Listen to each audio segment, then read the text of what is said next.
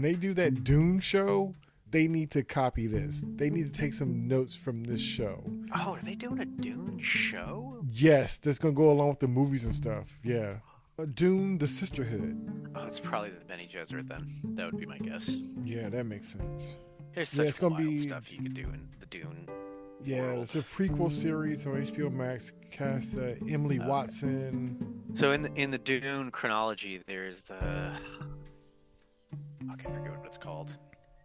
It's referenced in one of the books, and then I think his son went and wrote basically this prequel story, and it explains Oh, why why there's no robots, basically why there's no computers, that. hmm right?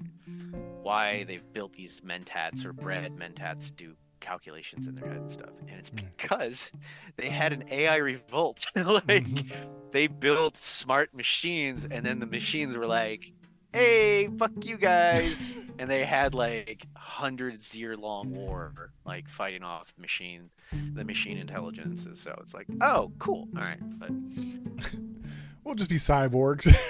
yeah right. we'll we'll just be Well- like like the, the amount of like i don't want to say like it's not quite eugenics but like breeding program is always adjacent to sort of eugenic stuff that is Yeah. built into sort of the dune universe is like fascinating but to your note that show should definitely take crib notes from andor in their approach which i mean if Denis Villeneuve, trying to say names right, yeah. um, and his crew have any say, I feel like it'll go in a similar direction. Yeah, because he moves kind of like this. Like I said, when I saw the show, it reminded me of his how he flows, and I'm like, okay, I'm, I'm looking forward to seeing what's going to happen with this.